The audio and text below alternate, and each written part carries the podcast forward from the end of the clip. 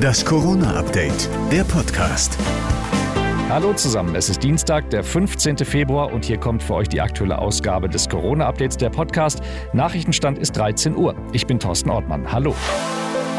NRW-Ministerpräsident Wüst hält die Omikron-Welle in NRW für gebrochen. Darum will er sich bei der Bund-Länder-Runde morgen auch für Lockerungen einsetzen. Der Handel soll als erstes öffnen. Die FFP2-Maske wird künftig der zentrale Schutzmechanismus beim Einkaufen sein. Zu den ersten Schritten wird bei uns in Nordrhein-Westfalen gehören, dass wir die Kontaktbeschränkungen für die Geimpften spürbar zurücknehmen.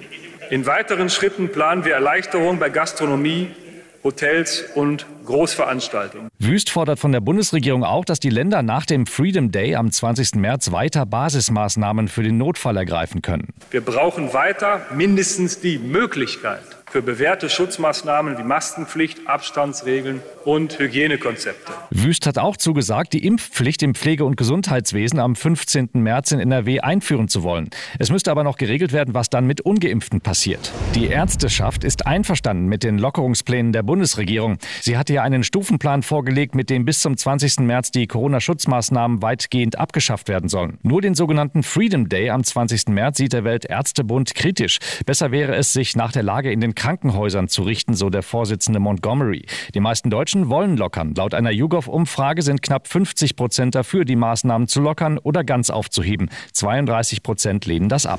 Tennisstar Novak Djokovic hat sich jetzt bei der BBC zum ersten Mal nach seiner Zwangsausweisung aus Australien geäußert.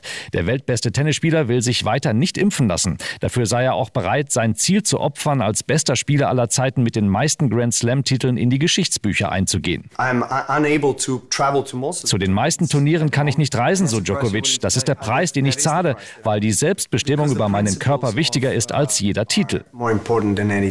Grundsätzlich lehne er die Impfung aber nicht ab, so Djokovic. Als ungeimpfter könnte er in diesem Jahr Wimbledon, die French und auch die US Open verpassen. Das war das Corona-Update vom 15. Februar.